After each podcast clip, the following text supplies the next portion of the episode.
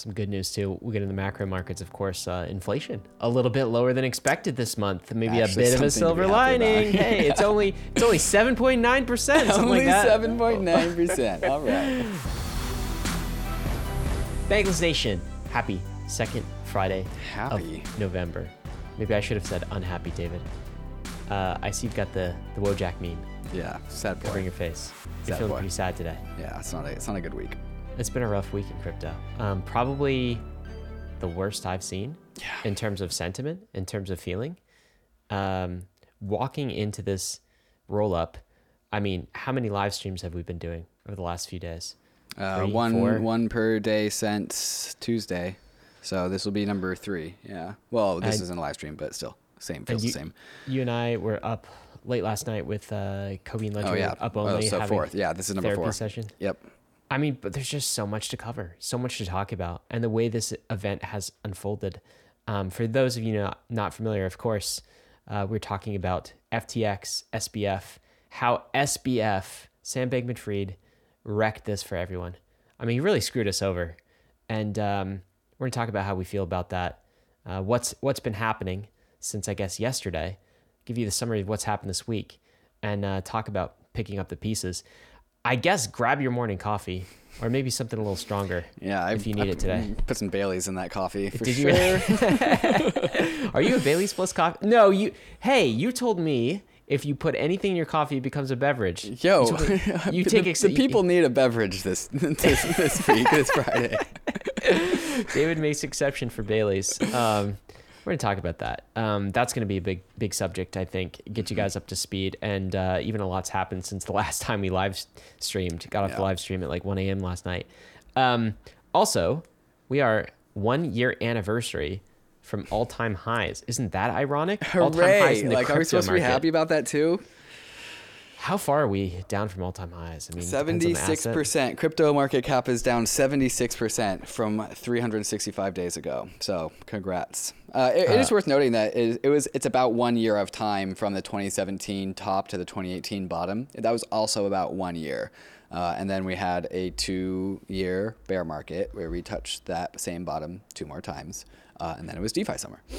Some good news too. We'll get in the macro markets, of course. Uh, inflation a little bit lower than expected this month. Maybe Actually, a bit of a silver be happy about. lining. hey, it's only it's only seven point nine percent. Only seven point nine percent. All right. Happy happy days. Okay, uh, guys. Of course, if you enjoy the roll ups, if you enjoy the work that David and I put into the podcast, and everyone behind the scenes making this happen, uh, make sure you like and subscribe, rate and review. That's how we get the top of the charts. It's how you, it's how Um, you get me the dopamine hits to keep on doing this. Which I could Because use. weeks like this, it's kind of hard. it's rough.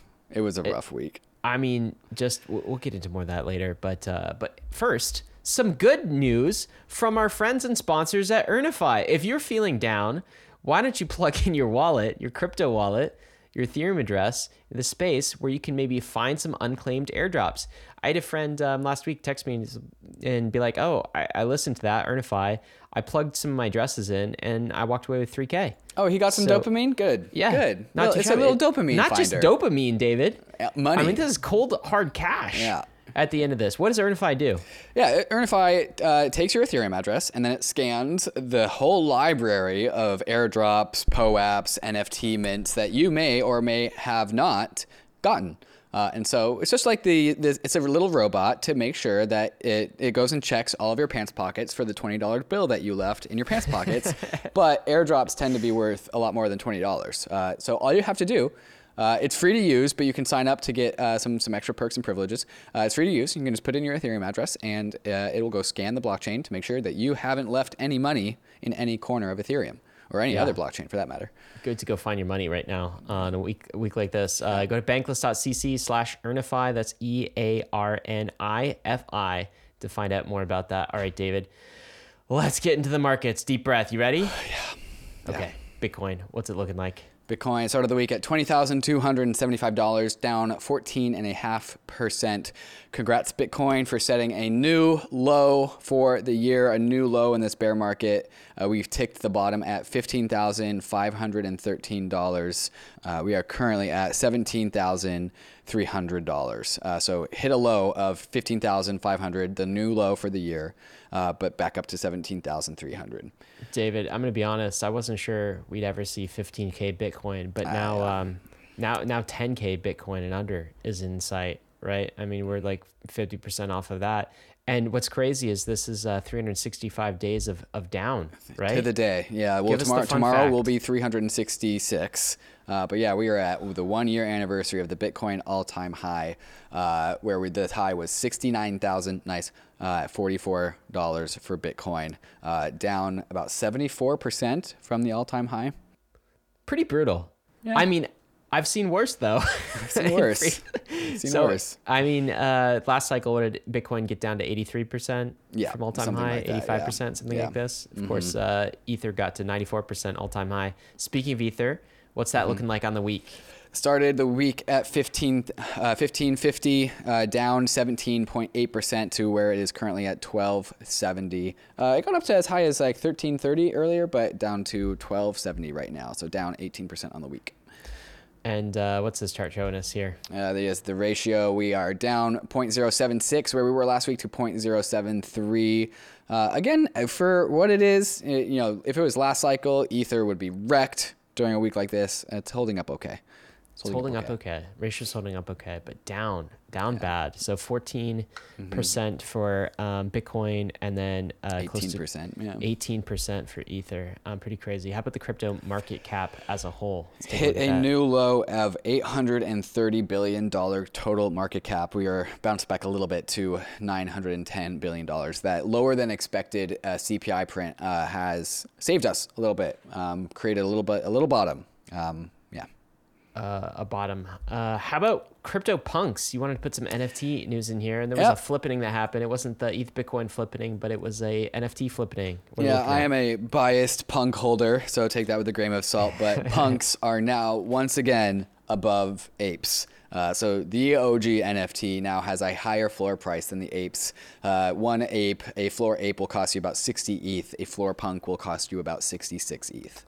Just a stronger holder community. Is that, is that what's happening? Perhaps, Basically, it's yeah. kind of the you know the, the tourists leave, the settlers stay. Yeah. People with less conviction on other assets. I mean, punks are an older uh, project as well. They are, they are the, the oldest NFT project. They are the OG. They are the Bitcoin of NFTs. Yeah. mhm. So that is like the NFT of last resort, I guess, for this uh, for this entire market. So uh, yeah, that's interesting to see.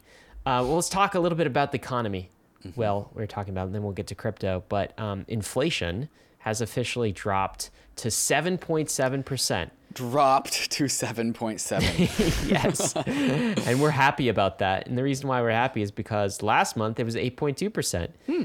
and it came in a little bit lower than expectations. I think uh, 0.2 percent below expectations. So you can see the chart here. This is like all the way from 1965 to 2023, and so you could say maybe we've peaked.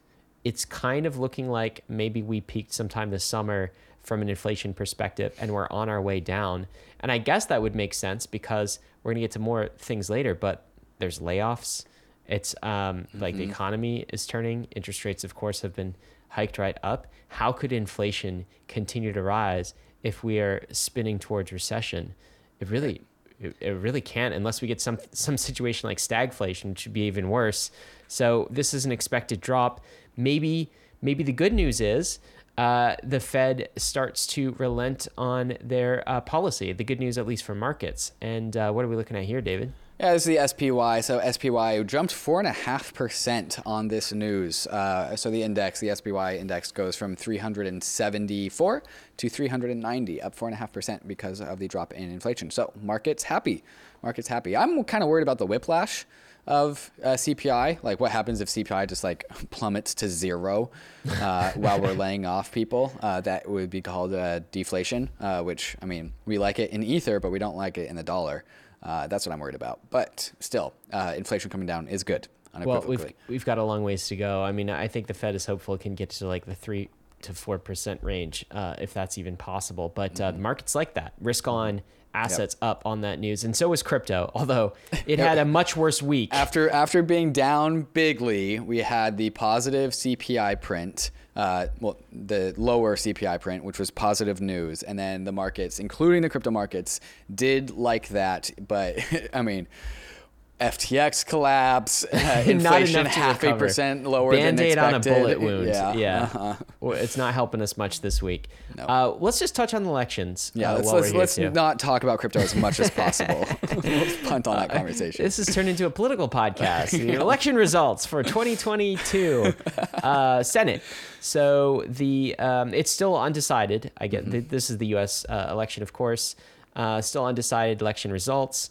Um, majority is unknown. Apparently, each party needs to win um, two of three more races that are still in dispute: Georgia, Arizona, Nevada, and Georgia. The runoff will actually happen in December, so we won't know who controls the, the Senate until then. Uh, also in the House, um, Republicans gained six seats, Democrats lost seven.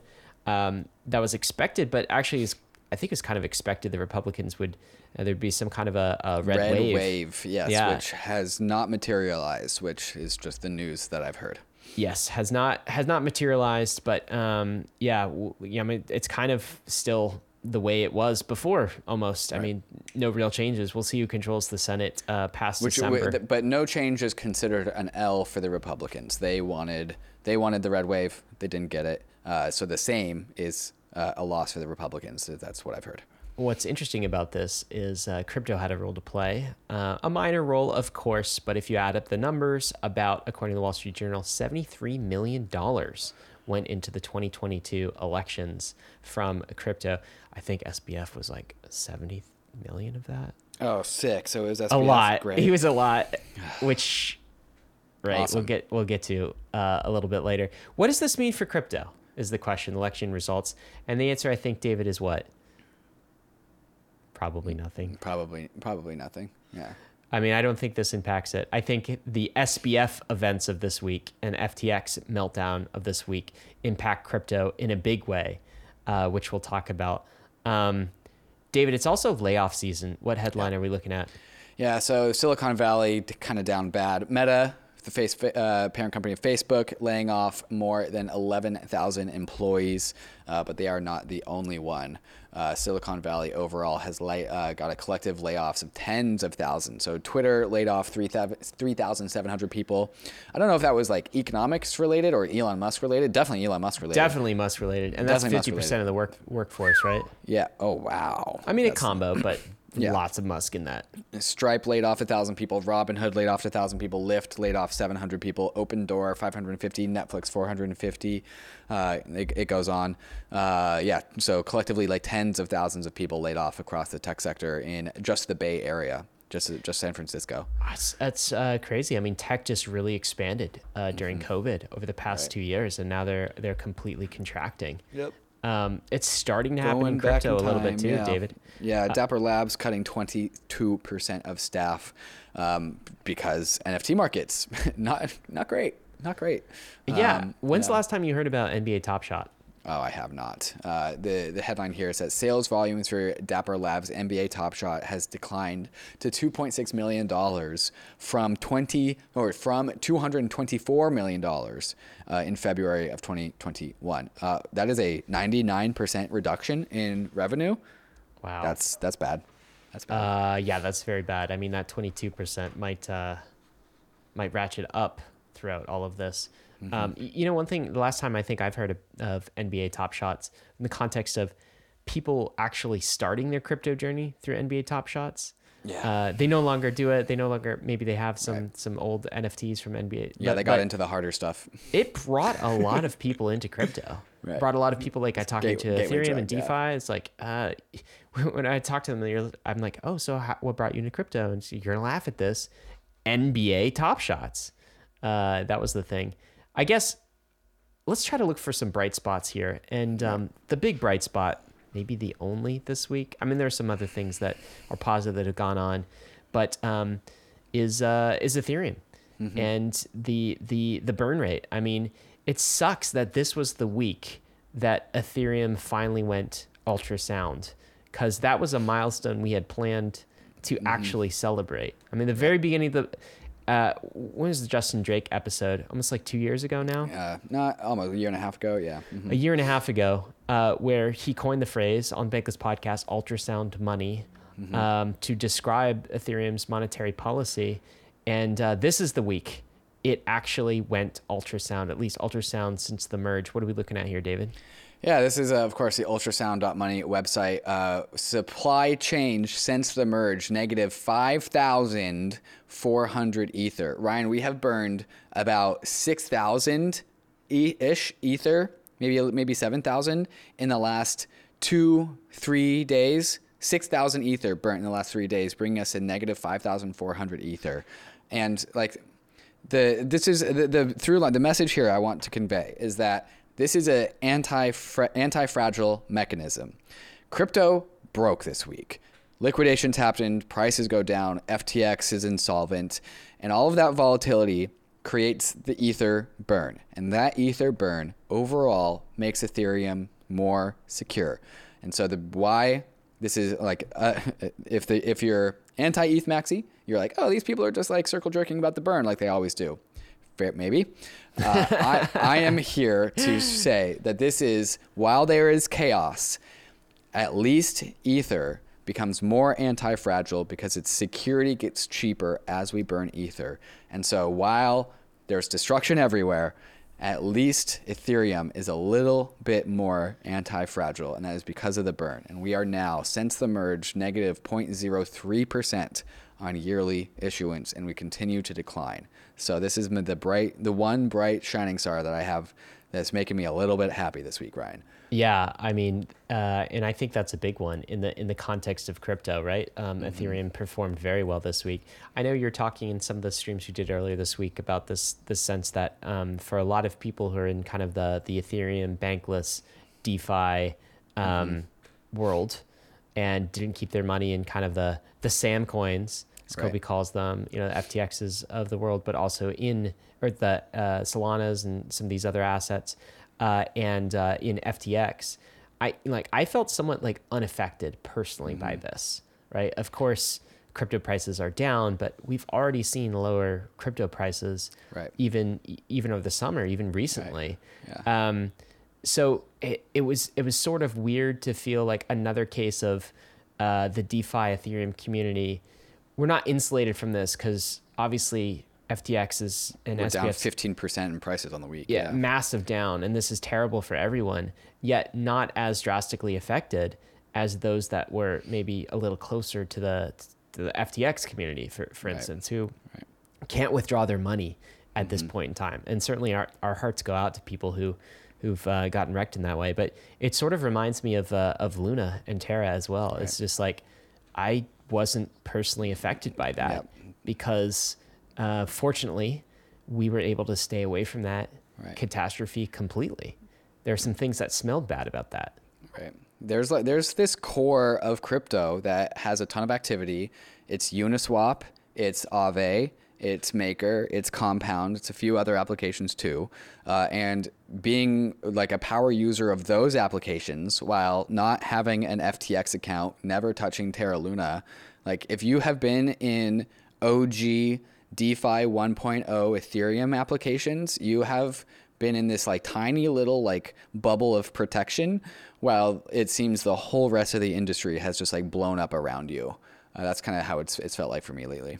Yeah, it totally is like that scene of like somebody leaving an explosion and there's like, Right. you know, uh, everything behind them is blowing up and there's Right. fire and there's- mortars going off, bullets Yeah. whizzing by, and, And like just- if you're if you're just tinkering with just Aave, Uniswap, uh, you know some layer twos, you're you're fine. I, I, I do think, look, I, I don't want to discount the, the role luck plays into all of that Yes, because yeah, look, one of true. these one of these smart contracts, something could happen in Ethereum at any point in time. What do we always say? Um, this is risky, it's not for everyone. You could lose everything, and yet, I think some of the bankless principles have held up pretty well through the storm that is 2022. Right, even just the idea of going bankless, the Mm-hmm. idea of making sure that you don't have funds on a public exchange, that you're taking custody of your own keys, right? That thing would have saved people from Voyager, from Celsius, and even from FTX.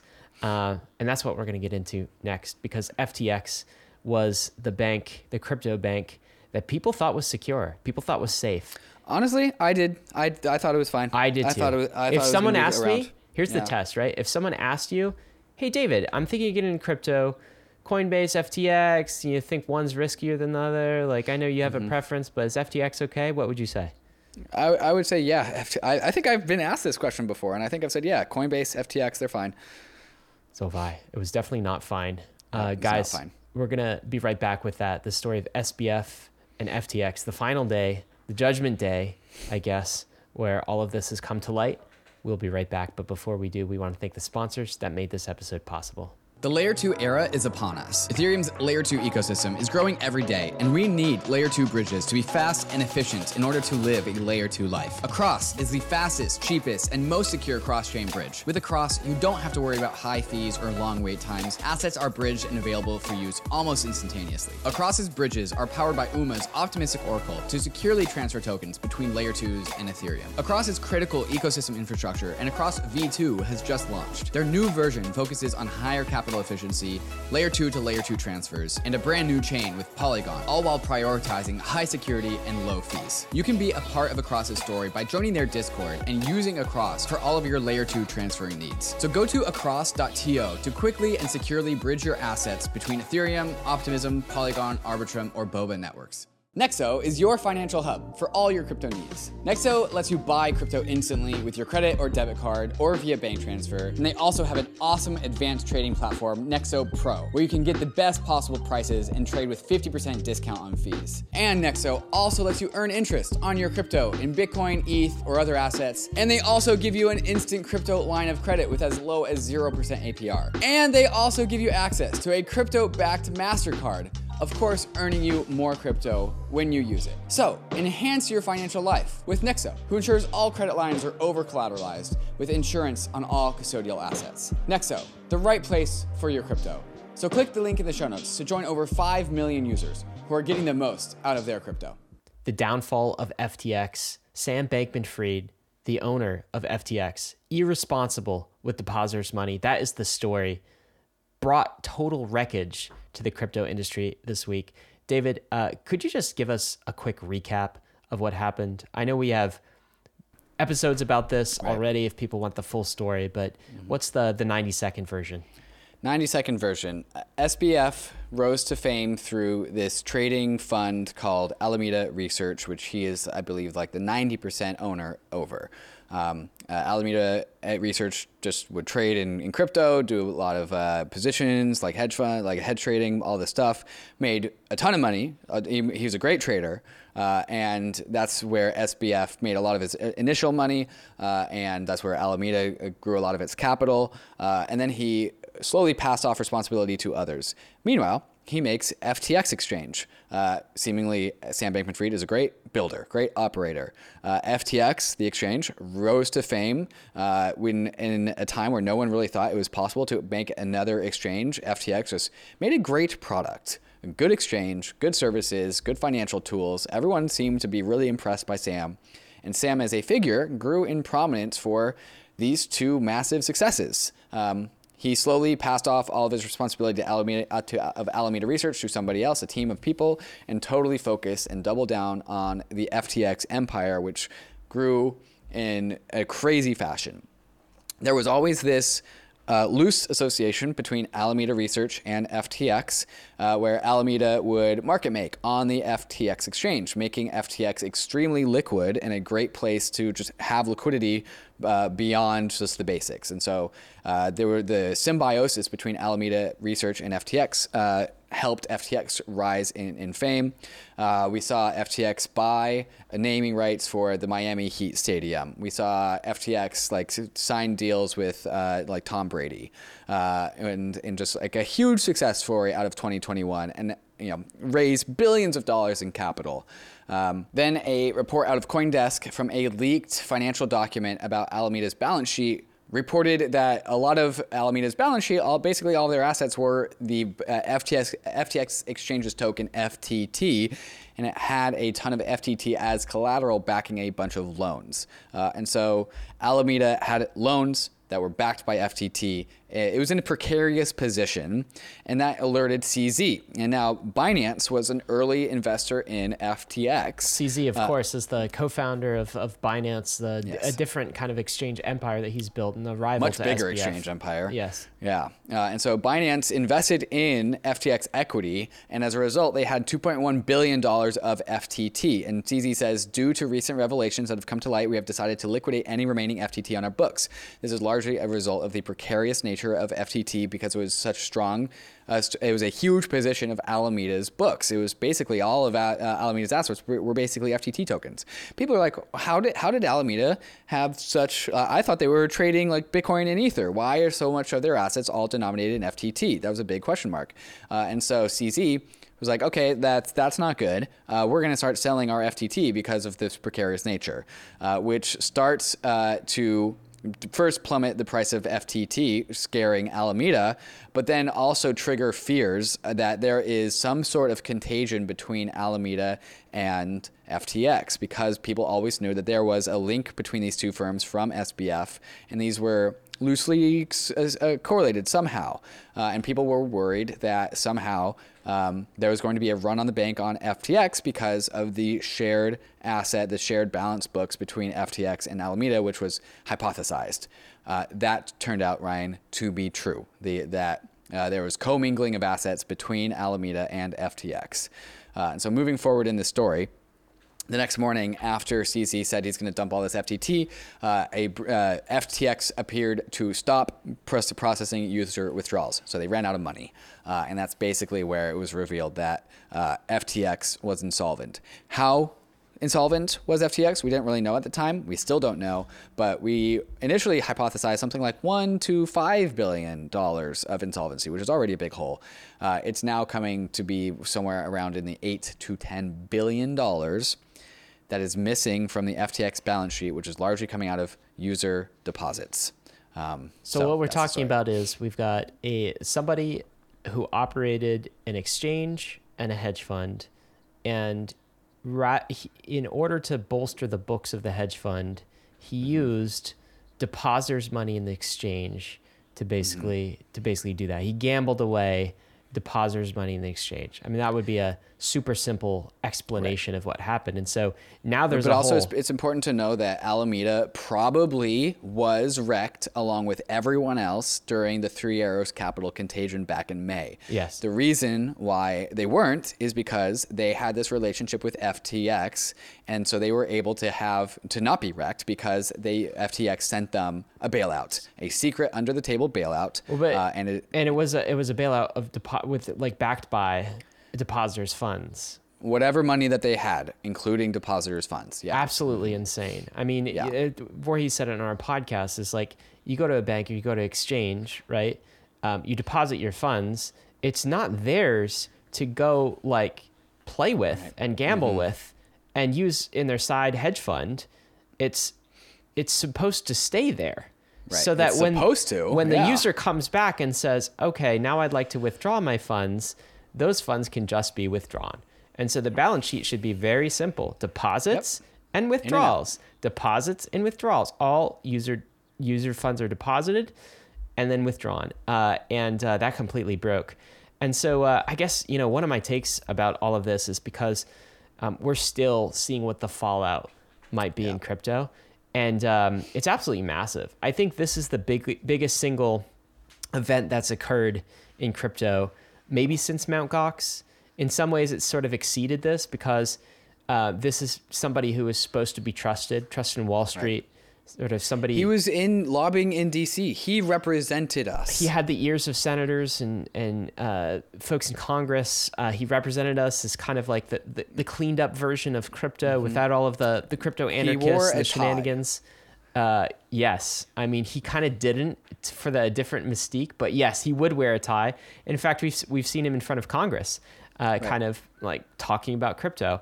Anyway, all of this just really sunk in with me last night. Um, And uh, this was yesterday evening, and I was just thinking, David, like how surreal the last 48 hours had been as this story has has developed, because like I just I don't know how to overstate how big a figure Sam was. Like crypto trading god, exchange god, like rock of um, I don't know um, how, how to how to last and how to persist and how to do things right in crypto. It just his ex- the exchange he built was just a phenomenal product.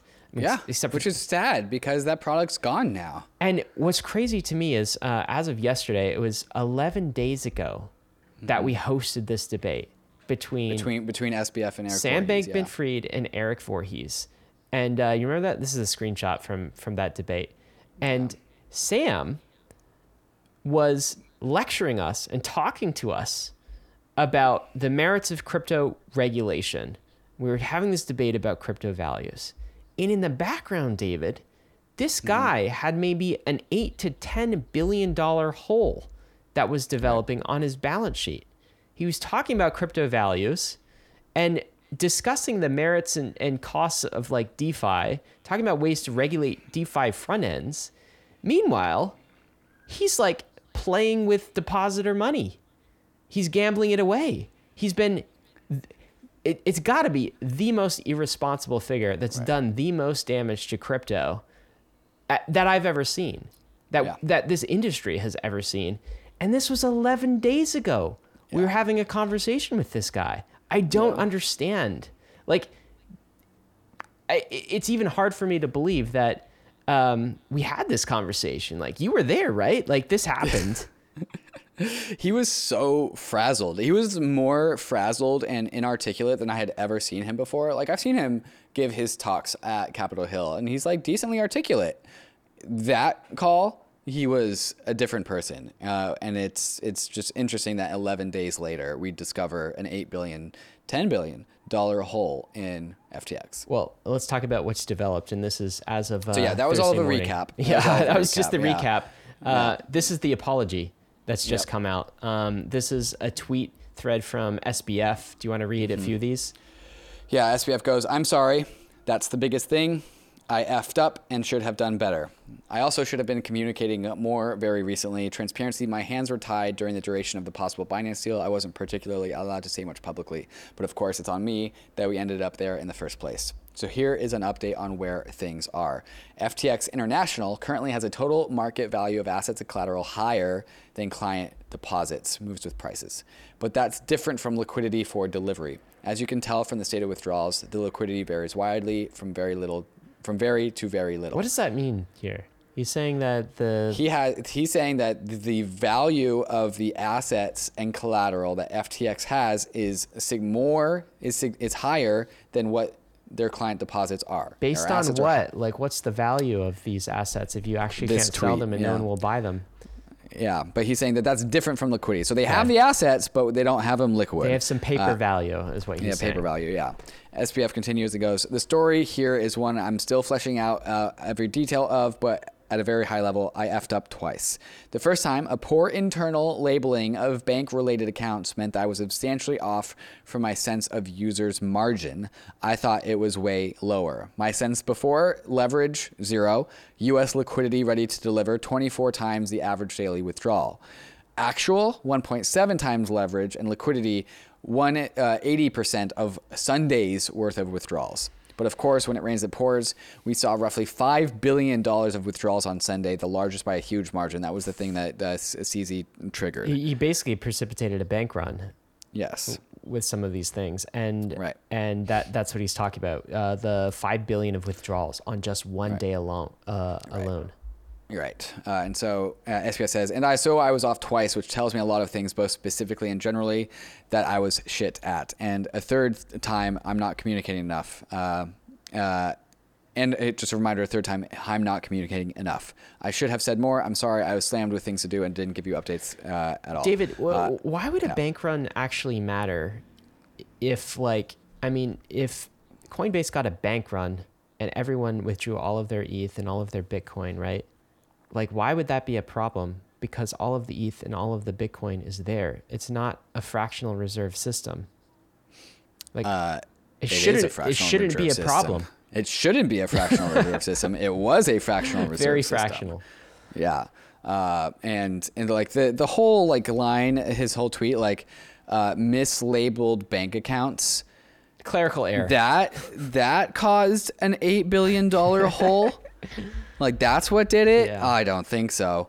Uh, anyways, uh, so he, he finishes off. Anyways, my, uh, my number one priority by far is doing right by users, and I'm going to do everything I can to do that, to take responsibility and do what I can. So right now we're spending the week doing everything we can to raise liquidity. I can't make any promises around that, but I'm going to try and give everything I have to make that work. Um, there are a number of players we are in talks with, letters of intent, term sheets, etc. We'll see how that ends up. Every penny of that and the ex- existing collateral will go straight to users unless or until we've done right by them. After that, investors, old and new, and employees who have fought for what's right for their career and who weren't responsible for any of the fuck ups. Um, be- because at the end of the day, I was CEO, CEO, which means I was responsible for making sure that things went well. I ultimately should be have been on top of everything. I clearly failed in that. I'm sorry. Um, uh, so what does this mean going forward? I'm not sure. He loves to say I'm not sure. Um, first, Alameda Research is winding down. Uh, they are probably liquidated. Uh, they aren't doing any of the weird things that I see on Twitter and nothing large anymore. Uh, one way or another, soon they won't be trading on FTX at all. Uh, second, in any scenario in which FTX continues operating, its first priority will be radical transparency. Transparency probably all we should have been giving, giving exactly, uh, giving as close to on-chain transparency as I can, so that people know exactly what is happening on it. Kind of like DeFi. Kind of like the DeFi. transparency of DeFi. Yeah. Uh, yeah. I mean, I feel like that's that's a good he goes on. conclusion But of this there. He goes there on, yeah. there was one thing he said. Um, uh, a lot of uh, sorries, of course, with uh, this tweet number twenty. At some point, I might have more to say about a particular sparring partner, so to speak. He's talking about CZ, but you know, glass houses. So for now, all I'll say is, well played, you won. Heavily implying that CZ was his downfall, and of course, there was that CZ uh, tweet on Sunday that precipitated t- um, part of this. But if he wasn't running a fractional reserve system where he was lending out depositors money, it wouldn't have been a problem, right? So CZ kind of poke, poked some holes in the structure, and the whole rotting thing fell down. And it's his fault that it was a rotting structure to begin with, and that a few little pokes would if a few tweets can collapse your empire, you're not you gotta you might have a problem. You might have a problem. by the way did you see this? Uh, this is a um, a tweet from Cobie uh, that's kind of related to uh, to sbf's thread but there is some um, similarities in the way Mm, Chef Nomi Chef and Nomi- Bankman-Fried, yeah. yeah and chef nomi of course was uh, sushi swap founder that the OG Sushi Swap founder who did the OG Sushi Swap rug, which kind of gave the Sushi Swap curse in the first place. Uh, and w- after rugging the treasury out of Sushi Swap, Chef Nomi tweeted to everyone, "I fucked up and I am sorry." Which is kind of the same language. Look at this. Which is what Cobie's poking at. I'm sorry. That's the biggest thing. I fucked up and should have done better. interesting interesting anyway there was some Oh, ties well, that, that wasn't the only association between Sushi No, Swap and all. Sam Bankman-Fried. That was uh, there, there's been more. Uh, there's been uh, relations. I mean, at this point, SBF and- David, I would not be surprised. This would not, not surprise me in the least. we saw we saw Do Kwon behind uh, uh, those algo stable coins Yeah. as an anon, He and then uh, start Rick and Rick start- Sanchez. He telegrammed to me and, and told me about Yeah. uh, b- b- base. co- What was it? Um, Basis Cash was Right, his Basis Cash, original right. Ethereum algo stablecoin. It would not surprise me in the least. Uh, so I don't know. What do you make of that? Um, was it an apology? Is it just a, a nothing burger? Like what? What is he doing here? What is he trying to accomplish? I don't know, man. I don't know. The big question, I think, is where he's going to find the eight to ten billion dollars to fill that hole of depositors' money. Because uh, All right, so right now FTX is worth one dollar. It is on the market to anyone who wants to buy it for one dollar. If you buy FTX for one dollar, you are taking on somewhere billion? between eight eight ish billion dollars of liabilities. You get you get the FTX empire, which comes with the low low price of eight billion dollars of liabilities. absolutely brutal. And of course, uh, CZ looked at this apparently and then completely uh, walked away like from it. hell no. Yeah. it took him about twenty four hours to reject that deal. This has also cost SBF from a net worth perspective, of course, like at his peak.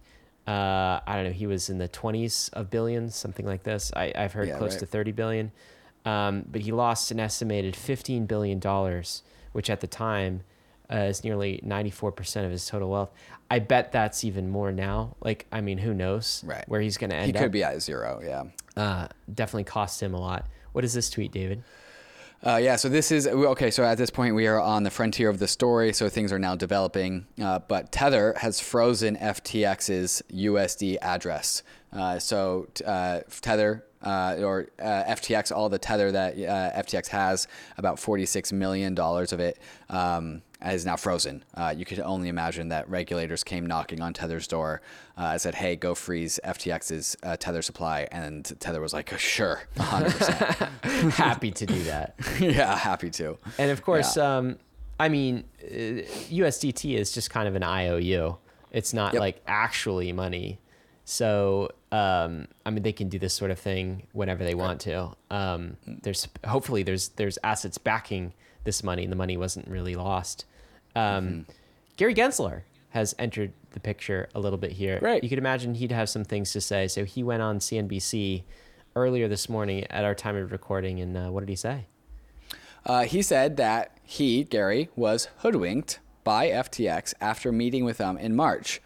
Uh, and says he is now building the evidence, building the facts, which often takes time, as to an answer as to what he is doing with FTX. Gary was hoodwinked. Um, a, a, lot of yes. us were, to be fair. Yes. But yeah. Gary in particular. Right. This is another well, follow up. It's his job to not be. It's true. Uh, so Gary also tweeted out, "I'll be joining Squawk CNBC at 8 a.m. Eastern, so that was this morning, to discuss recent developments in the crypto markets." And Collins Belton, he's a lawyer, actually interviewed about the Tornado Cash stuff. Uh, he replies to this tweet out of Gary and says, "Ideally, you spend you'll spend some time to explain how, once again, the Commission's enforcement priorities focused on entities trying to deploy technology to prevent these market failures and asymmetries, while you are meeting with the perpetrators or overlooking their malfeasance." Uh, and so, uh, this is just a, a tweet of uh, a picture of uh, Gary's Tuesday, March 29th schedule, which was a meeting with like eight different uh, FTX representatives, executives. Uh, so it's interesting that Gary Gensler and FTX had met and. But do you happened. see this move? Uh, Gensler is definitely distancing himself from SBF and FTX, and a lot of politicians who receive political donations and have been in conversation with SBF are are doing the same thing. You've got to mm-hmm. imagine. I mean, yeah. SBF is just like toxic at this point. It's crypto's biggest. It's not a Ponzi scheme, but it's like it's a scheme of that type, right? And so no one wants to be associated in DC with that. This is part of why this is going to cost crypto so much is we've taken a major black eye here and lost a whole lot of legitimacy from uh, the serious adults, I think. You know, the regulators, DC, Wall Street, institutions, mm-hmm. uh, that sort of thing. Ryan, this this is uh, developing. Uh, we have an email with Tom Emmer's staff to to try and get him on the show to talk to more, more about this. But he retweets Gary Gensler's tweet about joining Squawk CNBC, and Tom Emmer, Representative Tom Emmer, says, "Interesting." Gary Gensler runs to the media while reports to my office allege he was helping SBF and FTX work on legal loopholes to obtain a regulatory monopoly. We are looking into this. Uh, that is all we know at this time. Uh, it was the fear of the crypto industry that SBF's work in DC was to specifically produce regulatory arbitrage for FTX by closing the door behind them after making sure that whatever they were doing was legal. Even uh, closing and, the door on all of DeFi. Right, on, De- on DeFi, right. And so uh, Tom Emmer says that they had reports that Gary Gensler and SBF were working to create legal loopholes to create a regulatory monopoly. Uh, I, I, hope we can get Tom Emmer on the show to talk about this soon. Um, that is interesting.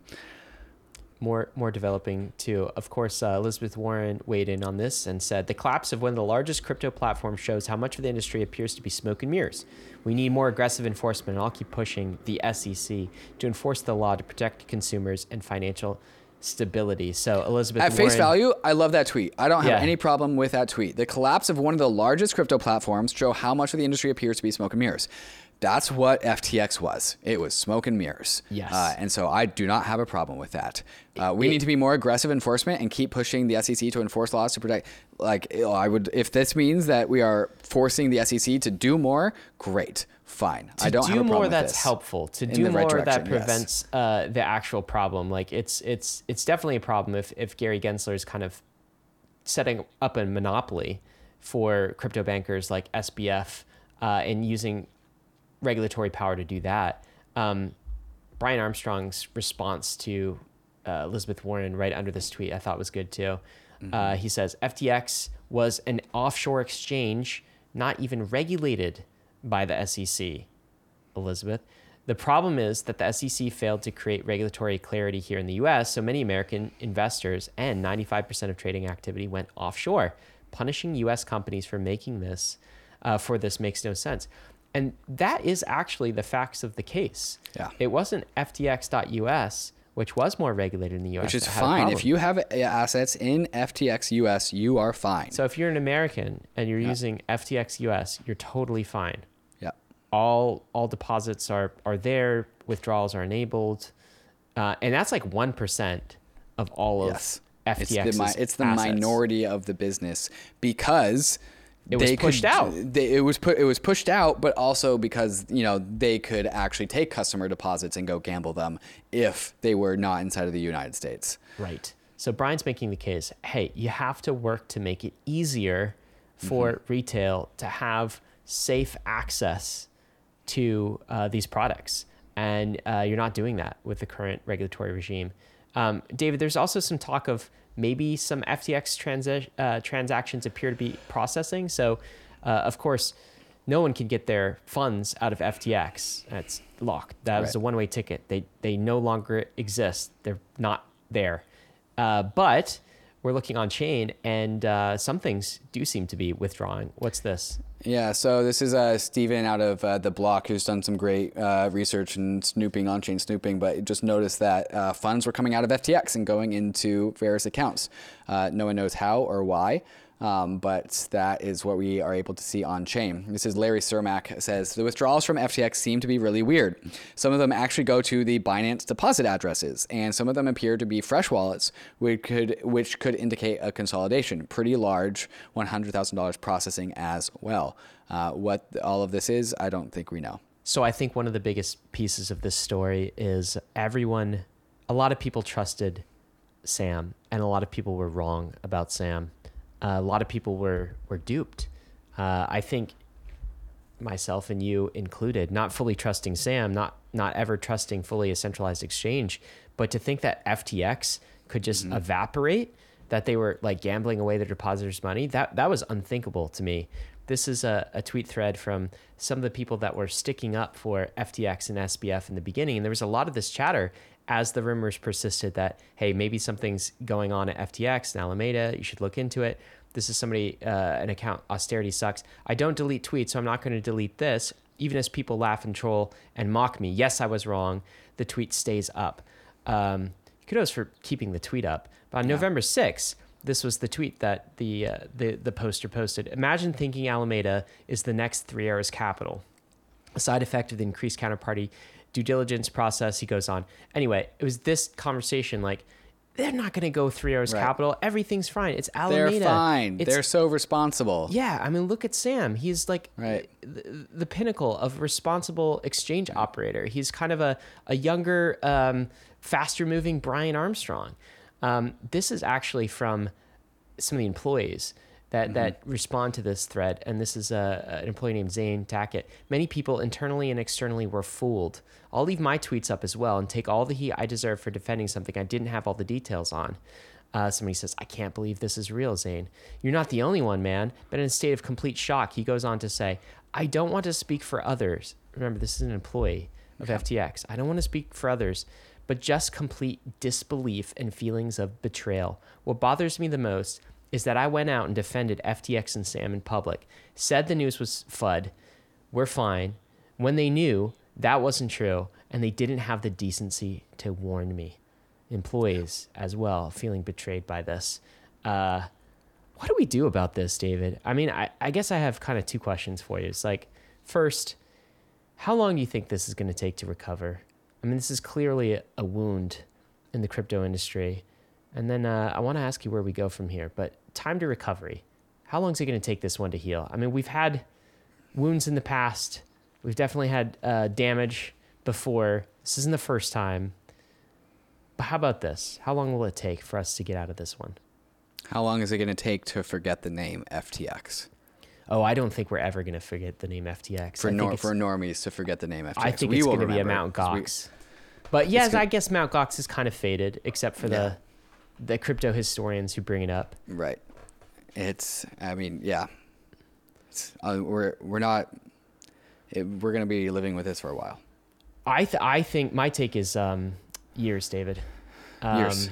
Yeah, I think it's years, and and um, you know, I'll say it again. I I don't think any single individual has ever done more damage to crypto than than SBF. I mean, it's things like as far as total crypto market cap, Mm-hmm. uh, we lost more in Mount Gox than we did Right. in FTX. Okay, but there's something different about this, and the difference is Mount Gox was not taken seriously by anybody. Right. Like crypto was It in was its it was in its infancy. and the, like the token distribution of Bitcoin at the time was still so much more cons- uh, uh, more concentrated. Mount Gox had like six point five percent It was of all a bitcoins. joke of an exchange It too. was Magic the Gathering Exchange. That's Yes. the name. Yes. And uh, the Mark Karpelès was Mark Karpelès. He was kind of like this neckbeard guy. he wasn't going to Congress to testify for regulation, rubbing shoulders with Gary Gensler. A hundred percent. So the thing, the thing that will take a long time to recover, and I'm not necessarily saying actually markets, David. Yeah, I, I don't markets do their necessarily think. I don't necessarily think it'll take two to three years for markets to recover. I'm just talking about the the black state. Like I'm just talking Mm-hmm. about the legitimacy recovery. Right. The Ontario Pension Fund was an investor in FTX, one of the first pension funds to do things in crypto, right? When's the next time a pension fund is going to do this? When when's the next time a senator is going to take a meeting with somebody in the crypto industry? Right. They're distancing themselves from it. Right. How much we have we have like just such a smaller foundation to stand on. Yeah. We have made like the the work for people like Brian Armstrong and Jake Chervinsky and people who we need to have trust. We have made their jobs ten times harder as a result of this. Totally, dude. I just I I can't I feel like we're coming in the night after a crazy house party, right? And like the kids have been super irresponsible. I get this is this is Ryan the dad, I guess, coming out. The kids have been super irresponsible. Like there's furniture broken, uh, computers stolen. Like Dude, there are kids who drove home drunk and crashed and died. that's what it is. You know, it's even Yeah. worse than that. And and the cops are you know showing Right. up, and then Yeah. we have to pick up the pieces in our community mm-hmm. for like and why and like why why did this happen i mean ftx was a, a fantastic exchange It was a good like product. it worked you had It was good. you had a product market fit but you had to be what you had to run a hedge fund You had to run it as a fucking Ponzi scheme, dude. so where do we go from here is the next question. Like how how do we actually start recovering? I mean here's the thing here's the story about 2022 is it's just a story of this keeps happening. And if it was just one thing if it was just ftx uh, you know that would be one thing. But no we had we had uh Three Arrows Capital, but I mean before that we had Do Kwon, uh, totally recognized Celsius. Celsius, and then I, I saw you tweet this out by the way. Um, okay, answer me this: uh, Three Arrows Capital liquidated, Alameda liquidated, FTX insolvent. Then who made the money and who shows up? Richard freaking Heart goes, "Hi there, I made all the money." Okay, this dude is a scammer he, he, he runs an ex- he, he, he's got a coin called pulse he's preying on people making tons of money and he's actively scamming and i feel like our industry is still full of people like this for every vitalik for every brian armstrong for every uh, hayden adams or stani from Aave we have like a hundred richard hearts and that just sucks. So what do we do about this? How do we move forward? I got nothing, man. How you how are you feeling about this, David? It's like we have these like super awesome foundations, and just like they just keep on enabling the worst. Do you think that Like it's hard to justify what the hell we're doing here, man. do you think this is a um, a layer zero problem? Is it a problem with kind of the social layer?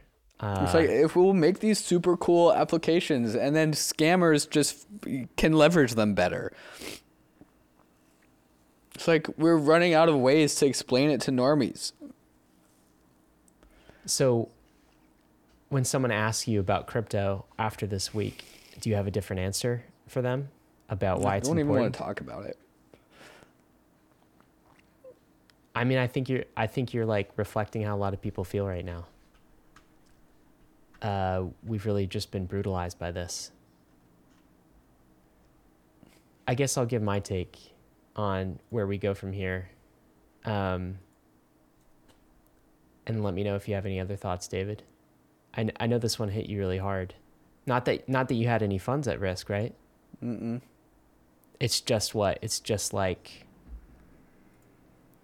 the impact the social impact uh it's just the yeah what is it how like why why is this hitting you so hard do you think versus the other ones It just gets worse the more, the more that it happens. It's just like, I don't know, man. one answer i think for us is um going going back um I think in our live stream last night kobe mentioned this too of like you know where do we go after this and his answer was i don't know maybe somewhere like 2016 2017 something like this um and i really feel like we need to take a step back and um reevaluate kind of why we're here as an industry um, you know that you know that phrase that from the earliest bankless podcasts we are talking about like protocols, not people. That's where we that's where we put our trust in. I feel like crypto believed that at one point in time. And a segment of crypto still does. But we lost a whole bunch of that with the fast money and the demagogues and the Richard Hearts. Like I feel like we lost our way. Um, and I don't mean everybody. There's still fantastic people building incredible things. But I mean enough that it made a difference. Enough that it enabled the FTXs of the world and the Alamedas and the Three Arrows Capitals and uh, the Terras of the world. And I think what we need to do is, is go back and rediscover the principles and the reasons this industry exists. It's all about it's code not kings. That's what we're that's what we're trusting in. It's protocols, not people. And this is about going bankless, not trusting another banker. Maybe I'll I'll throw out some some hope for you, David, because uh, uh, it feels like you're pretty down on this. But like, um, DeFi weathered this quite well. um, Ethereum weathered this quite well. I mean, the, the the problem that we saw was with a centralized exchange is with another bank. And one of the reasons I think we started this uh, this podcast and uh, and this movement, which uh, Bankless listener, I'm glad that you're you're joining us on and you've been on with us, is um, to make sure that crypto didn't replace the old system with a new system of bankers. It's no good if we just swap out Jamie Dimon for SBF right? I mean, what what do we gain? What do we benefit from? And I felt like over the past two years or so, particularly in this in this bull market, we were starting to veer towards that, where the bankers were getting more and more control. We we we forgot about first principles of like why we're here, uh, and we put trust in the wrong people. And I'm hopeful, David, that this is actually like a another wake up call, another cleansing process for us, uh, another reason to go back to those roots. Um, and ultimately, uh, I think we'll end up stronger on the other side. Uh, it doesn't feel like that in a week like this, but um, I'll just remind people Ethereum kept going, DeFi kept going. We had the transparency, we have the crypto economic protocols. We just didn't use them and the system broke where they weren't in use. That's where I I, remember. think I remember uh, that there's one part out of um, our interview with Polynya, and they were they said, um, "I'm so bullish on human trust that we don't actually need protocols in the future." Like I think that's what's missing. Is like I want to be able to trust SBF. I want to be able to hand him my private keys and then get them back later with all the funds intact. I feel like I can do that to Brian Armstrong. But like at this point, like, well, I don't even know, man. Like, who the hell's left? This sounds like it's a deeper thing. It's like a faith in humanity kind of or faith in the industry, faith in the people in the industry, faith in the the layer zero. Yeah. Yeah. That's the struggle here.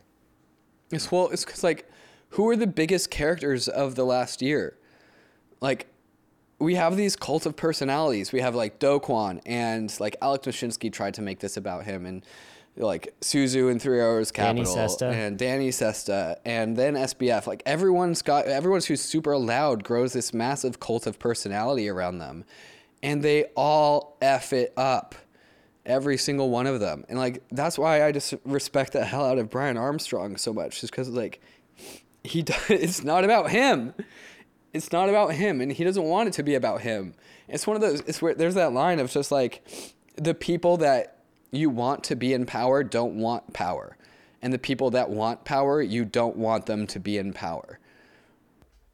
Yeah. I um I will say, David, uh a lot of the people that we've that we've met in crypto though over the past three years, four years, they are here for the right reasons.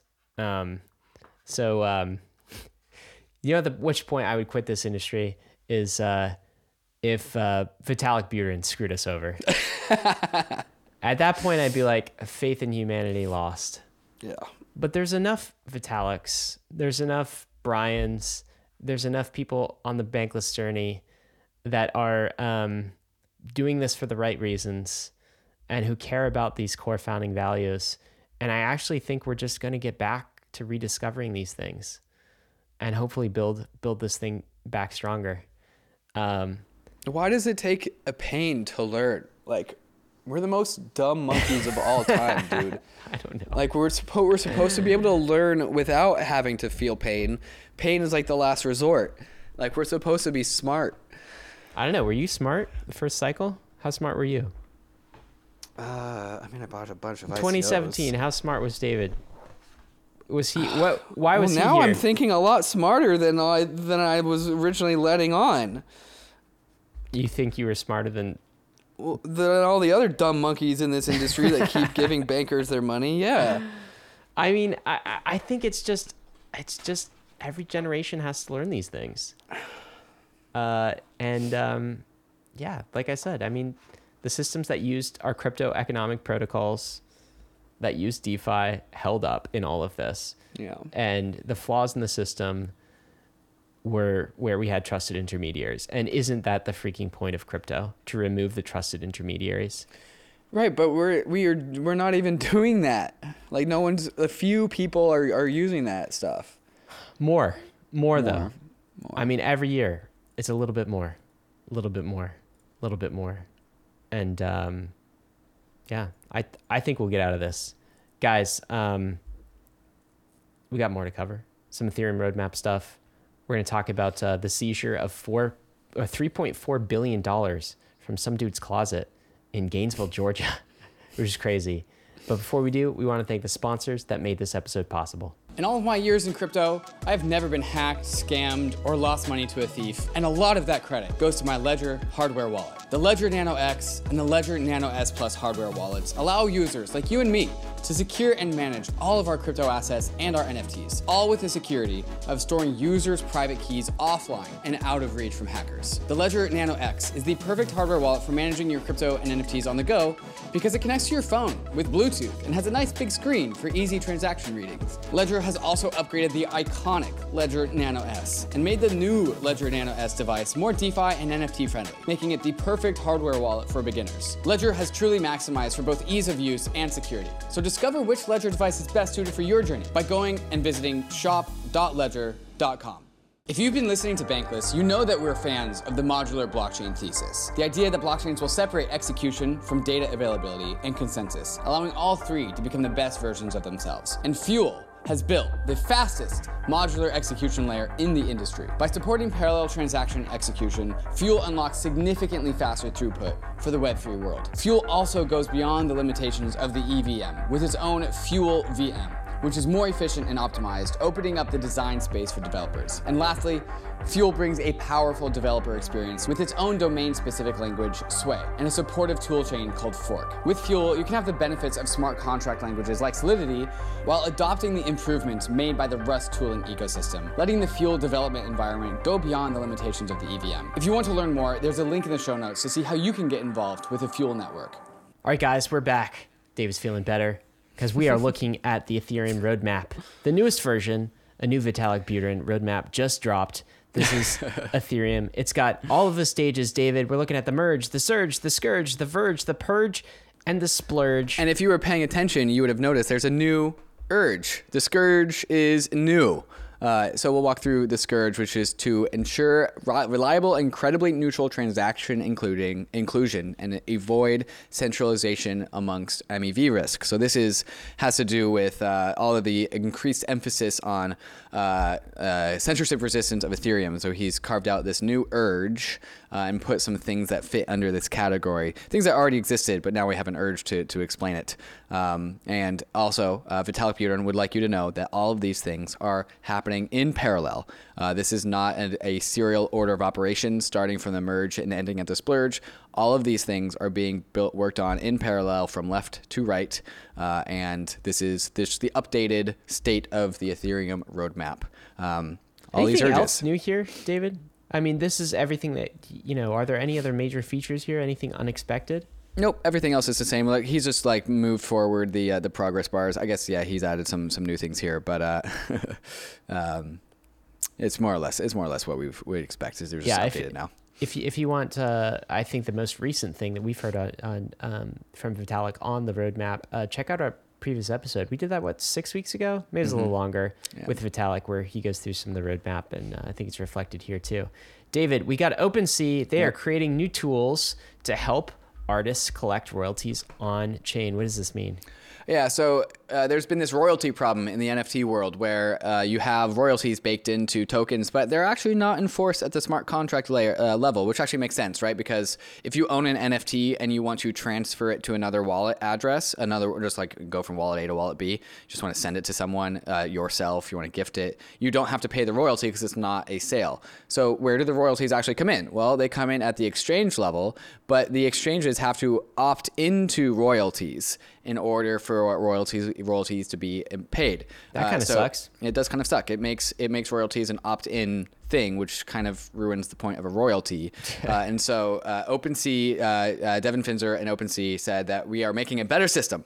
Uh, so they have made a new little widget to help enforce royalties for tokens that uh, have royalties. And so I think the way that this works uh, is that if you uh, want to add this little widget to your NFT, it makes that NFT only saleable on exchanges that opt into this little widget. oh, so you can so write that in code, though. You can write that in code, yeah. Mm-hmm.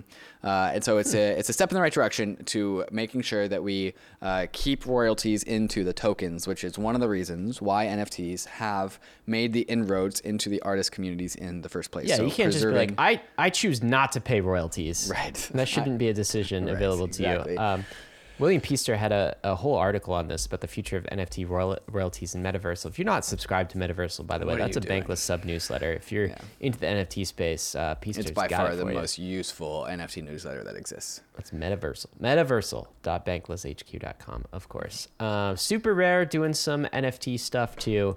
They're pulling a Kevin Rose here. It yeah. feels like, and creating like a curator pass for art. Yeah, it's basically like a, uh, a, a pass that gives you privileged access to the super rare ecosystem. Uh, so a monthly airdrop from a legendary artist, they claim.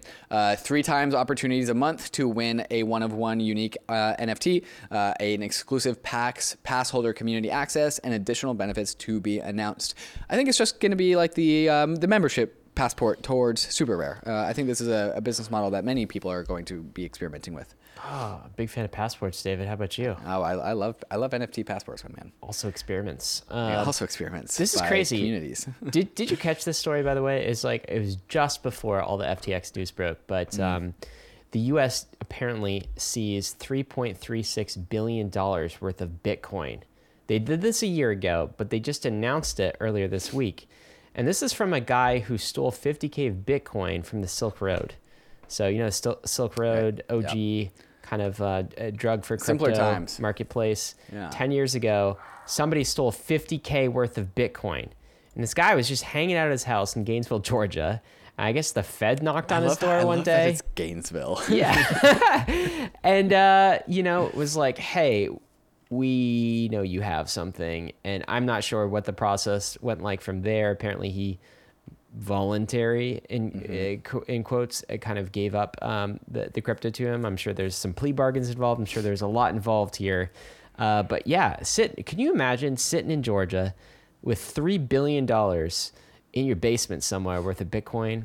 Not not in the basement. Do you know where he hid it, Ryan? no uh, uh, so the quote, Floorboard? the quote from the GainesvilleTime.com. I'm reading it right now. Uh, the the uh, it was a small computer in Okay. a underground floor safe that was submerged under blankets in a popcorn tin in the bathroom closet or something. Oh my god.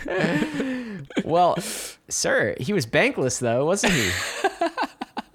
I mean, didn't have to worry about FTX, just had to worry about this problem of what Theft. you do It's on still- chain. Yeah, if you if you own your own assets, you can still be in trouble for stealing them. And just a, well, just a reminder, on-chain crime is is also forever. It is also Yes. immutable. Yeah. So what happened was uh, the feds, the authorities, upgraded their on-chain analytics tools and were somehow able to uh, to find this individual uh, and uh, go request those funds be returned. Uh, I'm not sure what happens to it from there, David. That'd be an interesting story. If is the what, did the authorities just auction this off? Uh, th- they will. I think that's how they did it last time, uh, and people really, really liked it. What was what did they auction it from? I can't remember. Is I think it was. I think it was the Silk Road. It was Ross Ulbricht's uh, uh, bitcoins from the Adam Silk Road. Draper bought a bunch, or And something. Adam Draper bought a bunch, and everyone wanted them because they assumed that if the government is selling them the bitcoins, that they are government approved bitcoins, uh, Ah. and so they went for a premium. And Adam Draper pra- paid that premium. I don't think that premium was has been justified, but Uh, well, but he paid a lot less for them. I don't know, in the hundreds of dollars per Bitcoin. oh yeah, yeah, yeah, yeah, yeah, yeah. It's definitely he paid a premium justified. at the time. Ah, yeah. I see. I see. Uh, yeah, so pretty crazy. And by the way, that's the second largest uh, financial seizure in history. Happened to be Yes, with Bitcoin. Happened to be with yes. Mm-hmm. crypto. Um, the other thing that's happening, given what we were just talking about, you might be excited about this, David. Mm-hmm. Yeah, I am. I The am. SEC issued a subpoena to influencers promoting Hex, Pulse Chain, and Pulse X. These are all Richard shady Heart projects, scam, yeah. uh, yeah, Ponzi type projects promoted by Richard Heart. and, Uh, and a collection of influencers. We are not going after Richard Heart, sadly. Where does Richard Heart live? I'm and can we go get him? There, I'm sure they're going after. I'm sure it's some. I'm. They can't just go after the influencers and not Richard Heart, right? right. Yes. Yeah. Where I'm googling this. Where does Richard Heart? Can we just say? Can we just say this is what the SEC should be doing? Thank you. Yes. Like, thank, you. Thank Yes. you, SEC. This is what we want. This is what crypto has always asked for is your help in identifying and rooting out and uh, bringing the scammers to justice. Don't stop legitimate entrepreneurs and real businesses, but g- give clarity to our industry. Help Brian Armstrong with Coinbase so that 95% of trading activity doesn't happen outside of the US. Uh, and then also help us collect some of the scammers. There's a lot of work to do in this space. As you just said, crypto still has a lot of uh, scammers, shady individuals to go chase after. So you can keep yourself busy there. And th- that's what's happening with some of these influencers. I don't know. He's from America. I don't know where he lives. This article, there's nothing. Yeah, I can't imagine. Well, it's not in the U.S. Not in Gainesville, Georgia, huh? Not in Gainesville. Yeah. All right. This is a tweet out of uh, LBRY, LBRY.com. It says, We lost. Sorry, everyone. What is this about? Uh, well, LBRY was going up against the SEC uh, about a securities offering. So the SEC uh, sued them uh, for issuing securities. Uh, they say that they violated securities laws by selling the native LBC tokens without registering as a U.S. Securities and Exchange uh, with the U.S. Securities and Exchange Commission, uh, and that this happened back in March of 2021, so a little bit over a year and a half ago. The SEC alleged that the LBC tokens were securities that the startup had violated securities laws by selling them without registering. Blah blah blah. Um, LBRY pushed back, claiming the LBC tokens were not securities, of course, and that the SEC did not give it fair notice that the sale of LBC uh, were subject to securities laws, thus violating the company's rights to due process, um, and but they have lost this legal battle with a specific judge. Uh, and the problem with this, and this is coming out of Gabe Shapiro, is that the LBRY judge reasons that even if the team is completely silent about efforts, no promises, no promotions, no contracts, but then they pre-mine the token to give them themselves some tokens. That alone creates a sufficient expectation of profits from their efforts in a common enterprise to pass the Howey test, a very bad result. Basically, just the mere act of giving oneself tokens is enough to produce a common enterprise is the precedent that was just set, uh, and that's bad because that basically takes care of the whole industry. It means a lot of things are tokens yeah. according to or uh, securities according to this judge. Now it's one uh, judge. Um, Just one judge, not- just yeah, one this is not the Supreme Court. This is just one case. Uh, but yeah, there's going to be some more fights ahead involving this for sure. Uh, LBRY says the most effed up- part about this whole situation is that even after five years of fighting and a court ruling, we still honestly do not know how to legally launch a public blockchain in the U.S. Does anybody? That's the question. What do we do? Nope. I mean, this is an example of okay, uh, go find kind of the uh, the scammers and the Richard Hearts of the world, um, but allow the legitimate entrepreneurs and businesses to legally compliantly launch a token. Figure out how to do it. What are the bounds? We don't have any clarity still, even after five years, and uh, LBRY's just been been stifled out.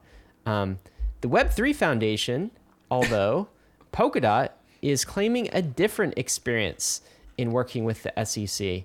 So uh, I don't know if you read this tweet thread. It was sort of a mysterious uh, It was tweet weird, thread. dude. It was weird. They tweeted I didn't this really out. Understand it? Web3 Foundation, this is Polkadot, um, the foundation that, that guides the Polkadot project, announces Polkadot's native token DOT has morphed and is software, not a security! Exclamation They're point. announcing that their native token dot has morphed and is software, not a security. They're announcing that it's not a security. it's just like you can do that. Like I didn't I am not a do that. criminal. We this is not a security. You could just do that. Um, Mm-hmm. and so I was like, okay, there must be something here.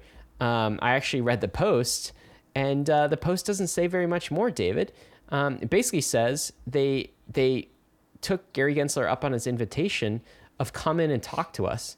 Okay. And after three years of going in and talking to the SEC, ta-da! Now they're not a security. Wait, Gary Gensler's been around for three years. I don't know. Whoever they've is been- okay, they've been in talks Jay with the SEC for Clayton, three years. whoever whoever was previous to Gary Gensler. And I don't know that that's how it works. Like there's no kind of letter produced. You just Right. it's just so, to come in so and talk somebody to us. went through the dark forest of talking with the SEC, and on the other side, we get this announcement that they are not a security, and we don't have any sort of details as No to that. corroboration with no, the no for A for A to B. There's just like complete black box between those two steps. But- Great, and so there's still not don't get any clarity. there's not even the confirmation from the SEC that this is the case. There's just a post that says The very we're not a security from the project itself. Well, actually, you know, maybe this is a little bit of 4D chess. If they are announcing that they have worked with the SEC and they are not a security, Yeah. and they and the SEC is like, That's what uh, this is. No, you're not. We didn't say that. Well, th- are they like f- uh, forcing Getting them into giving them cla clarity? I don't know. It's like me first, not it. It's Yeah. that kind of thing. not it. Yeah. I literally think that's what's happening because um, there's nothing substantiating this from the SEC. No evidence produced, just that they came in and talked, and now suddenly they're not a security; they're just software. Cool. Fantastic, wonderful. uh, UK bank Santander will block payments to crypto exchanges. Well, I will block payments to Santander. That's the headline. I don't know that they care, David, but uh, yeah, we'll do what we can. I not gonna make it. I don't know how Not banks could it. do this over the long run. Uh, this is cool on the releases side. What's Zerion cooking up? Zerion prepares to take on MetaMask with an in-browser wallet. As somebody who has been suffering the Ledger MetaMask Chrome, uh, just Bermuda Triangle. You still have problems with that? I don't know how, dude. New I can't help you with computer. I have. I have my laptop. Oh, are you on I- Windows? well, I'm on Windows now, but it was broken before. I'm, I was on Windows. I know it was for a while, and then it got fixed. You have to. Update I've updated. things. I've updated MetaMask. I've updated Chrome. I got a. I Firmware? built a brand new computer. I've updated the firmware on my Ledger, and like I still can't use Chrome Different in browser? my Ledger. I, I use Firefox? Now. Okay. Yes. Yeah. Yeah. hmm One of one of those two will eventually work. Anyways, uh, Zerion, please fix. Um, uh, congratulations on the release. Do you know uh, Wallet Connect's trying to fix that too? Yep, Wallet Connect raise. raised $12.5 million in an ecosystem round aimed at driving the next evolution of their growth. Congratulations on the raise from Wallet Connect. Is this a weird week to tell people to get a job in crypto? I don't think so. I just because we do it every single week. All right, this is our weekly reminder to tell you to get a job in the crypto. David's not in the dancing mood, okay, Not and really I just don't mood. dance. You, no one wants to see that, so I'm just gonna read a few things out at you. But David, you got to be excited about the scriptwriter. That is the number Yeah. one position. Bankless That's going to be a fun job if you want to work with me. Yeah. Uh, Swell Network is hiring smart contract engineer as well. This is a staking provider. A Swell Network, a senior front end engineer. Swell Network, a senior back end engineer. Uniswap Labs, developer relations. Uniswap Labs, a senior front end engineer. Some NFT engineers from Uniswap as well. Uniswap just keeps hiring. Uh, Dude, OpenHedge, Uniswap, Optimism. Sw- Swell, and Optimism just are crushing it on the jobs. Look, this is the hottest job board on the planet, I think, because these are all companies uh, I would love to to work for. You know, all of those uh, people that got laid off from uh, Silicon Valley? You can go check out this. Yeah, they should go check out the jobs board. Yeah, absolutely.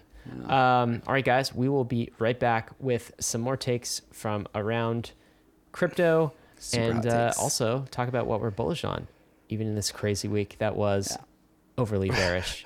we'll talk about some bullish things, but before I do, we want to thank the sponsors that made this episode possible. The Brave Wallet is your secure multi-chain on-ramp into Web3, and it's built directly into the Brave privacy browser. Gone are the days of managing multiple wallet extensions that put you at risk of phishing, spoofs, and tracking. With the Brave Wallet, you can securely manage your crypto assets across more than 100 different chains, including Ethereum, Layer 2s, Solana, and more, all without downloading risky extensions. The Brave wallet is easy to set up and removes the headache of jumping between wallets and extensions. It's lightweight but packed with great features like built-in token swaps, buying and holding NFTs with a gallery view, and support for hardware wallets. But also much more than that, because Brave is shipping new features every single month with a mission to make Web3 easier to navigate for its over 55 million users. Wallet extensions are a thing of the past, so get started with Brave's Web3 ready browser today and experience a decentralized web seamlessly without all the clutter. You can download the browser at brave.com slash bankless and click the wallet icon to get started.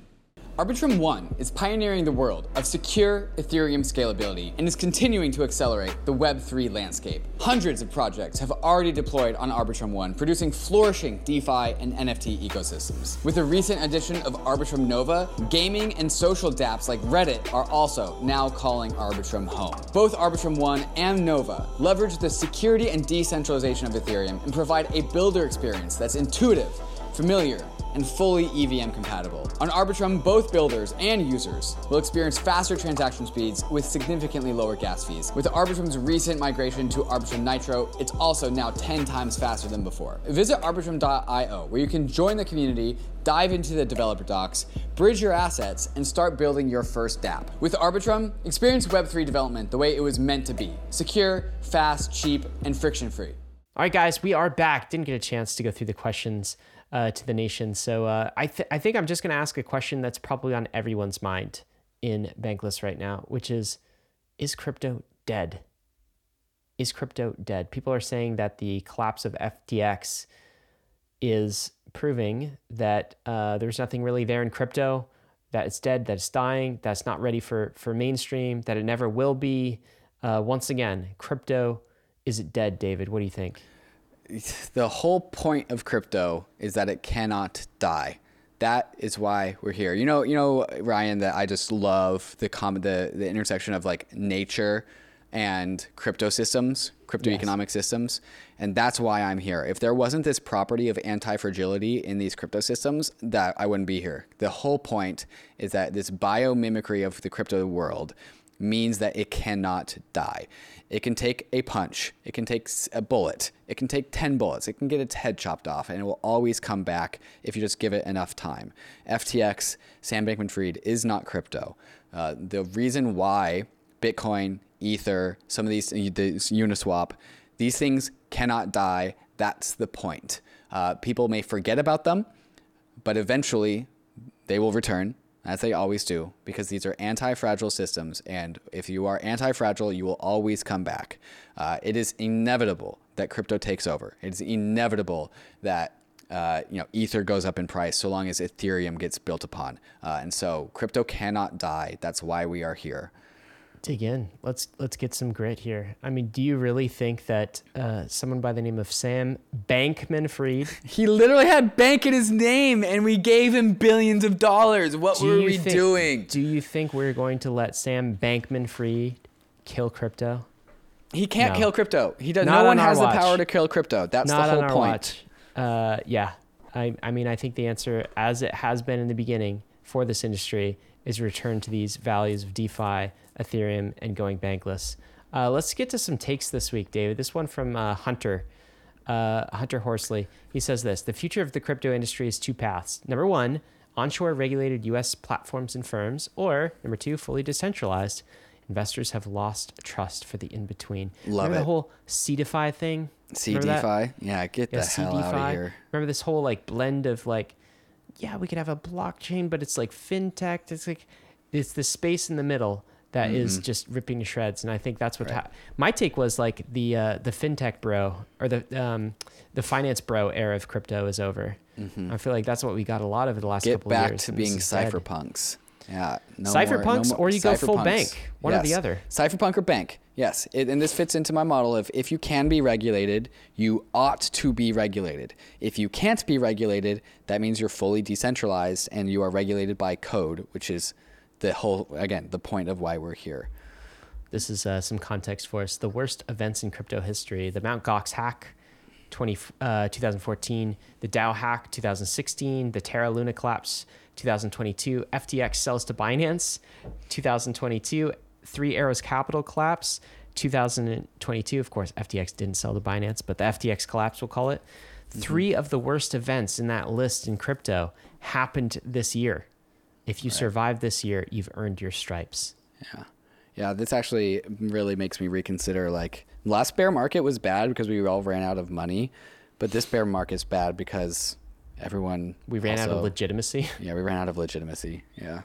I um, yeah. What, I what think uh, the, the end of this t- uh, tweet I really, really like. If you survive this year, you've earned your stripes. oh, definitely. I remember, uh, I think it was when, I think it was like 2020 ish, early 2020, where somebody called me an OG for the first time, a crypto OG. Mm. Yeah. And I got into crypto in 2017. It's 'cause you survived it, I, I didn't, I didn't feel like an OG, but somebody called me an OG in 2020, and then more people started calling me OGs, and more people started calling me an OG. I mean, if you got in in crypto in like maybe early 2020, I think your time to start being considered an OG is pretty damn soon here. You've I earned it. Yeah. you've if earned you're, it. If you're through here on the other side, I, I think that this bear market is no less harsh than the the the 2018 bear market. 2018 was harsh because we all ran out of money, but we didn't get rug pulled. We didn't get scammed. We didn't have these collapses. We were just poor. Uh, yeah. And now, like many of us did stupid things with ICOs. Yes, yeah. Uh, this the, making it through the gamut of this bear market, I think, was maybe minimum twice as hard. You're gonna feel great on the other side. You're Let gonna, me you're just gonna, tell you. you're gonna deserve the hell out of it for been sure. through it, uh, you're gonna feel great. Um, this is a take from you, David. I'm gonna read Yeah. it. The sad part is this week's events proved why we need DeFi, but the DeFi brand has lost meaning. Luna, Sesta, Cronier, farming, old school DeFi is the bright shining star keeping me going. Uniswap, Dai, Rai, Aave, Gnosis, but we don't even have a name for it. David is sad. You have been sad this episode, David. Yeah, it's been a That's not boy. like you. You're super like so. Um, DeFi as a brand. Yeah, we've, we've lost our brand, man. been and this is actually this was in uh, came out of a inspiration from conversation with Vitalik I was having in, in, in Telegram. So actually, this is basically Vitalik's take, uh, but he didn't tweet it, so I did. Um, but yeah, man, like what do we even call like the good stuff? Because like even the DeFi brand, like Web three, no one takes that name that name seriously anymore. DeFi is now associated with scams for the outside world. Like what do we call the good stuff? What do we what do we call the protocols that are actually anti-fragile? Like we don't even have a name for that. Or even our name has been stolen from us. Well, we don't. I mean, but this has happened to other names in the past, like blockchain. You remember? You remember blockchain used to mean something, and then it was enterprise blockchain, and then it got kind of diluted and stupid. But yeah, it, it pains me the most. I think to uh, to lose uh, the term DeFi. Yeah. Um, Remember when we originally wanted to call this whole thing open finance? Uh, op, OpFi, Uh, OpFi. never stuck. Uh, I don't know about that. Maybe maybe bankless finance. Maybe there's a future for that. Yeah, maybe we just yeah we just call it bankless. We'll, we'll just do that. we'll do it. See if anyone else does. Yeah. Uh, People this do, Is, this is another take. Thank God Gary Gensler cho- chose to protect us from checks notes. Kim Kardashian. Woo! I feel so protected. Gary, uh, what's the background on this? There, I mean, there was a settlement with Kim Kardashian for Right. pumping a token. For for pumping a security, and then they charged Kim Kardashian, and then Gary Gensler went on the speaking tour to say, "Hey, we got Kim Kardashian got for her. promoting sec- got her." Got the bad guy. The, yeah. Meanwhile, I'm gonna go meet with Sam Bankman-Fried for lunch. eight billion dollars in the hole later. yeah. Uh, very sad. Although to be fair to Gary, a lot of us missed that Yeah. one. A lot of people. But it's that one. okay. It's not our job. It's his job. That's his job. All right. All right. Fair enough. All right. Can you find something to be bullish on? Got to ask you that question Mm-hmm. as we do every week. What are you bullish on? So Ryan, I uh, I bottom ticked Ether so far uh, is what I'm I'm bullish on. So I, I don't People I don't, don't know the trading vernacular. What's bottom ticking mean, David? Are you, is that you? Are you asking? I that? know what. Come on. I know what bottom picking is. So I, I set I set two limit orders, one at eleven fifty ether and one at ten seventy five. I think the bottom of ETH was like uh, ten thirty eight dollars, one thousand thirty eight dollars. Uh, and so my, my buys went through like while I was sleeping. I don't usually set limit orders. I usually just hit market buy, um, but uh, had some cash. Uh, bought on Coinbase, which I don't usually do. Uh, I, I, but I usually use Gemini, but this time I use Coinbase uh, for reasons. Um, and uh, I just feel really good because it's up since then. And so I just feel good about buying at least what is a local bottom. Uh, and let me tell you, if I had bought like two days ago and then it dumped, I'd be feeling way worse. Uh, but I'm just bullish on uh, ticking the bottom. I've ticked the bottom pretty well so far. Well, bought, you, mu- you, you must believe in the future of this whole uh, ecosystem. You're still buying ETH at these prices. yeah, yeah, it's the only thing I really believe in, man. It's ETH? like ETH is still the asset you return to. Yes, 100%. Is this kind of what the uh, big Bitcoin maximalists felt in the aftermath of 2018, 2019, where they were Yeah, just like, st- stop venturing out. Stop going to the frontier. Just stick with the thing you know Let's is rebuild- going to rebuild work. our base. Because go back to the core. Let's go back to the base. ETH is ultrasound money. Uh, I bottom ticked it. I'm happy about that. I'll just remind people, bottom so far. Bottom so far. Well, so I bought I, far. I bought 897 during the Alameda crash, or it's not the Alameda. I bought 897 during the Three Arrows Capital crash, and then I bought 1075 to, at the Alameda uh, FTX crash. I actually think that like everyone's worried about contagion in the future. Yeah. Like I'm not one to call bottoms, except so far. Uh, the last You time you are we- calling bottoms with your when with when your the, the sir. Three Arrows Capital, the worst, the, when everyone was uh, was freaking out about Three Arrows Capital, about oh, there's going to be so much more contagion in the future. That was actually the moment to buy, Yeah. and that's what people are saying right now. There's going to be so much more contagion. We're going to have to see the contagion, uh, uh, see how bad the contagion is for Alameda and FTX. That's when I bought, uh, and I I'm feeling good about it. That's what I'm bullish on. I'm still waiting for my triple digits, to be honest, but uh, Yeah. may not get there. You may not Okay, get if there. not, but All right, we'll so see. if that's not what you're bullish on, then what are you bullish on? Uh, David, I'm bankless. I'm bullish on the bankless thesis. Mm-hmm. I, um, you know, I think it, it's just really struck me that um, crypto has learned through 2022 that it can't leave its destiny in the hands of of the banks, of a bunch of centralized bankers, and I think we veered into that. It's just like there's something very easy about uh, solutions like FTX. Uh, someone takes custody of your keys, and the, the user experience is better.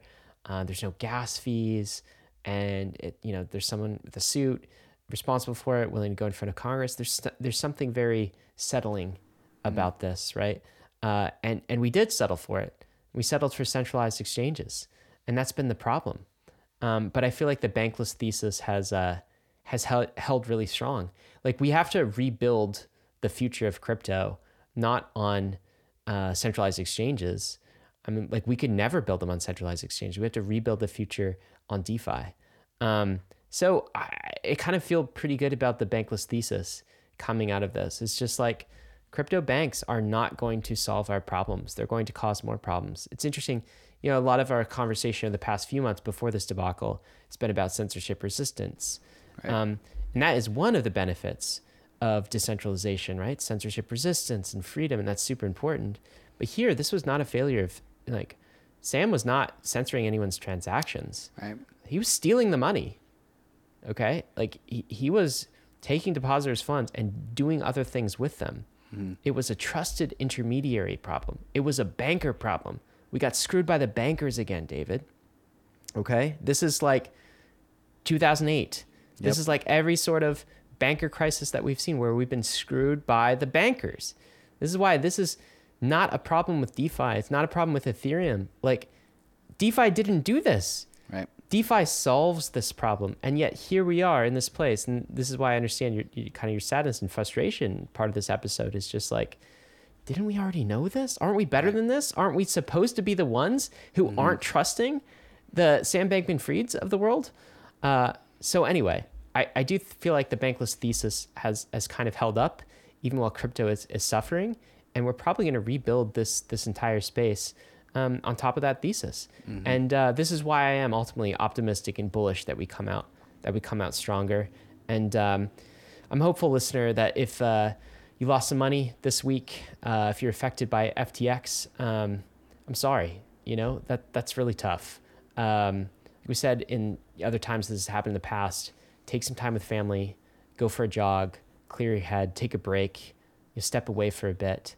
Uh, we hope you come back uh, because I think that um, people in crypto need veterans with the type of experience that you've just received. If you didn't have any funds in FTX, you saw what happened uh, to those around you. And um, crypto needs people with that experience. This is how we make a stronger layer zero for next time. Because who's going to warn the class of 2025 or 2026 when they go do something stupid? This is the only reason David and I know enough to kind of talk about this, going bankless and about it's just because we we've seen it before. And so one generation, it's their responsibility to teach the next generation. So you're developing your battle scars, your veteran uh, skills, and um, yeah, we uh, we need you here, and uh, we need you to push the bankless thesis forward. Yeah, that, that's the cool thing about crypto is that it takes about three years to become a veteran. Uh, there's not many industries where, like, usually you need to be of 30 years in Yeah. experience in something to be a veteran.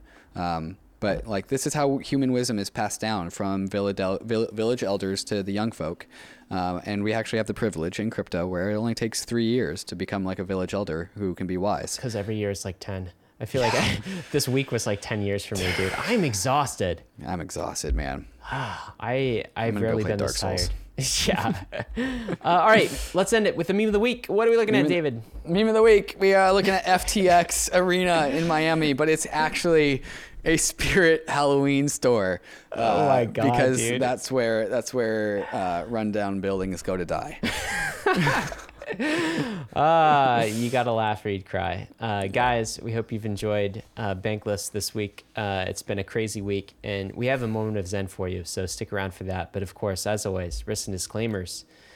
Crypto is risky. You could lose what you put in, but we're headed west. This is the frontier. It's not for everyone, but we're glad you're with us on the Bankless journey. Thanks a lot. last thing that I'll say is if you look at what precipitated some of the 2008 financial crisis, you saw a number of bilateral, bespoke, non reported uh, transactions happening between financial counterparties, which then got repackaged and releveraged again and again and again, such that no one knew how much risk was in that system until it all fell apart. If you compare that to what happens on FTX or other major cryptocurrency venues today, there is complete transparency about the full open interest. There is complete transparency about the positions that are held. There is a robust, robust, consistent risk framework applied, and we're excited to work with the CFTC on our uh, U.S. licensed and regulated venue. Hey, we hope you enjoyed the video. If you did, head over to Bankless HQ right now to develop your crypto investing skills and learn how to free yourself from banks and gain your financial independence. We recommend joining our daily newsletter, podcast, and community as a Bankless Premium subscriber to get the most out of your Bankless experience.